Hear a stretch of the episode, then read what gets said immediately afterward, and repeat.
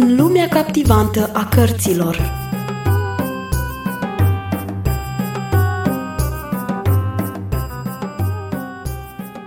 Nepoata sorei Rosemary, Jenny, este interesată să devină misionară ca mătușa ei atunci când va crește mare. Însă mătușa i-a spus că îi lipsește un lucru pentru a putea face aceasta. Perdelele mari de iasmin și glicini atârnau în jos pe ziduri adiate ușor de vânt, în timp ce, pe straturile de flori, o mulțime de narcise și micșunele erau în plină floare. Razele soarelui se răsfrângeau peste tot, atrăgând parfumul de flori. Nimic nu tulbura liniștea ce domnea peste grădină. Doar cocostârcii din cuiburi clămpăneau din când în când, iar pe unii lansau câte un strigă trăgușit. Dinspre lacul împânzit cu trestie se putea auzi un ușor plescăit, căci acolo o rață mamă, albă ca zăpada, dădea primele lecții de înot celor șapte bobocei frumoși. Nu pierde din ochi pe Kinza, preveni mătușa Rosemary. Ea despachetă mâncarea din coș în timp ce urmărea cu ochii cum se joacă copiii. Cu timpul, Kinza se dezvoltă, devenind o fetiță drăguță, voinică, cu părul creț de culoare închisă. Cine era ea și ce va ajunge din ea? Era timpul de plănuit cu înțelepciune viitorul ei, dacă trebuia să crească ca un om folositor și îndemânatic. Dar Jenny, ea stătea sub iasminul agățător, îmbrăcată în rochie albastră, vioaie și cu o siluetă ca o pasăre liberă. Ce o să devină ea? Va crește o făptură nechipzuită, egoistă, orgolioasă? Mai mult nu trebuie să pot, nu-i așa? întrebase cu vreo jumătate de oră mai înainte, plină de veselie. Întreg viitorul ei putea să atârne de răspunsul la întrebarea aceasta. Când Jenny observă că se putea servi masa, o luă pe chinza de mânuță și veni cu ea în fugă. Se așezară toate trei pe un ziduleț de lângă lac. Deasupra lor se întindea o arcadă de piatră ce era acoperită peste tot cu mlădițe verzi îmbobocite. În curând vor înflori o mulțime de trandafiri roșii agățători.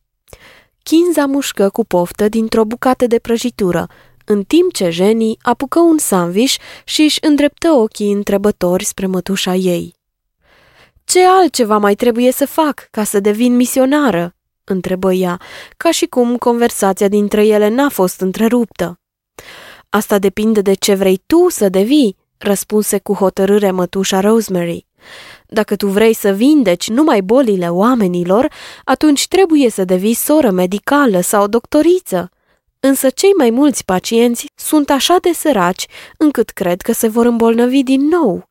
În felul acesta te asigur că viața omului nu poate dura mult. De fapt, partea cea mai importantă este partea care durează veșnic. Această personalitate care rămâne veșnic, noi o numim spirit sau duh. Pe aceasta o poți tu ajuta numai dacă îl conduci pe om la Isus. Însă cum poți să conduci pe cineva la Isus de vreme ce tu însuți nu-l cunoști? Deci, nu este vorba atât de mult despre ceea ce poți face, ci pe cine conduci la Isus. Dar ție-ți trebuie așa de mult timp în fiecare zi ca să dai medicamente bolnavilor, replică Jenny. N-aș putea face eu aceasta?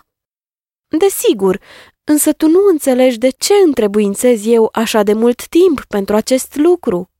Vreau să-ți explic. Toți acești oameni săraci sunt păcătoși. Numai Isus singur poate să le dea iertare. Toți se tem de moarte și numai Isus îi poate elibera de această frică.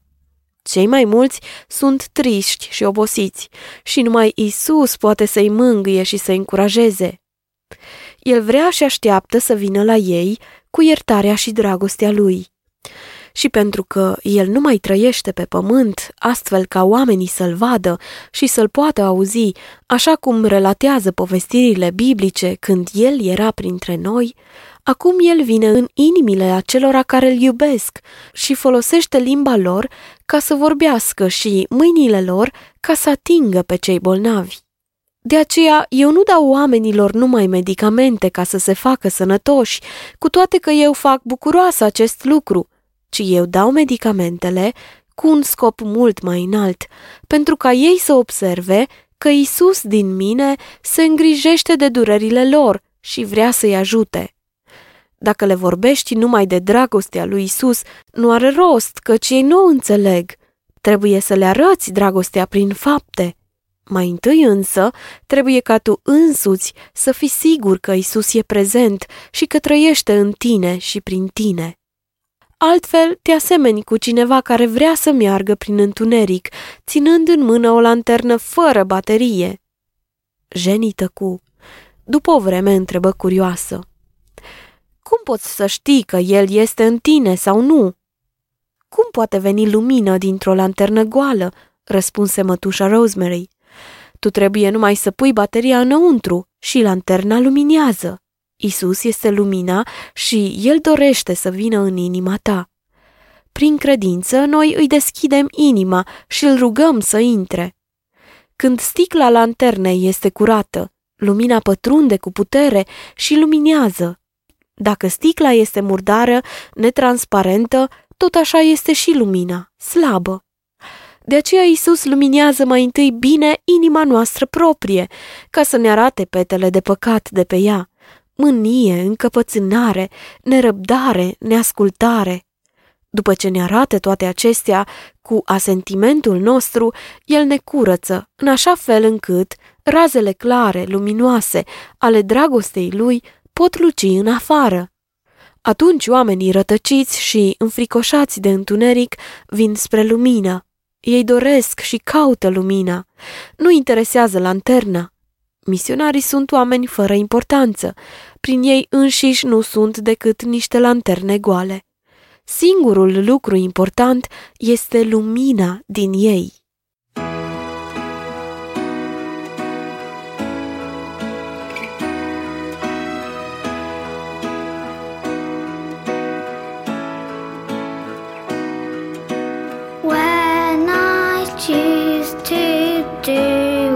bad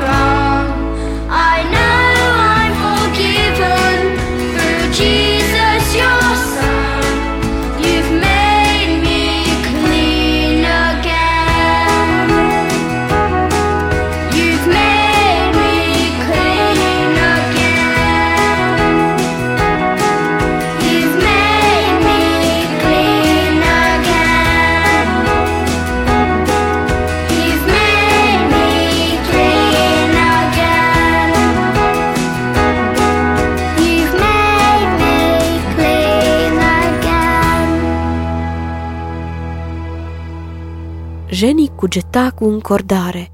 În cele din urmă zise, Atunci numai oamenii foarte buni pot deveni misionari. De fapt, nu, răspunse mătușa Rosemary. Unii oameni sunt buni și prietenoși și fără Isus. Ei strălucesc ca niște lanterne curate când le pui în fața soarelui. Însă, când soarele apune, și strălucirea lor piere. Dragostea, viața, dreptatea lui Isus însă durează veșnic, după cum durează și omul în care locuiește această lumină. Aceasta se numește avea viață veșnică. Și acest fel de dreptate, desigur că este mult mai bună și mai puternică, mai curată decât cea de altă natură. Este o dreptate desăvârșită, căci nimeni afară de Isus n-a fost vreodată mai desăvârșit și drept ca el. Ia uite că vin părinții mei încoace, strigă Jenny dintr-o dată. Ea se ridică în picioare și fugi pe drumușorul șerpuit în întâmpinarea lor. Era foarte bucuroasă să scape de lunga conversație.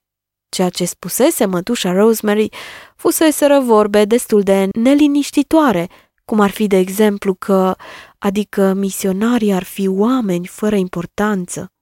Ea însă și era persoana principală în micul cerc în care crescuse.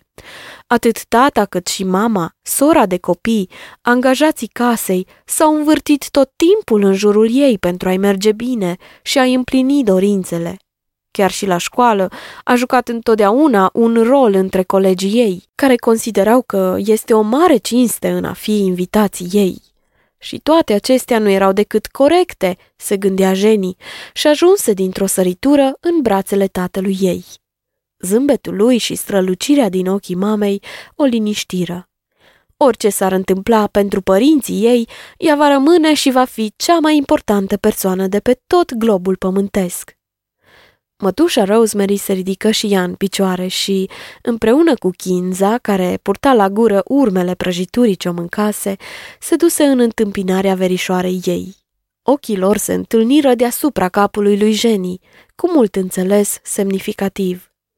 Doar pentru amândouă era darul plin de bucurie de a o vedea pe fetița așa de veselă și voinică, jucându-se și alergând încoace și încolo.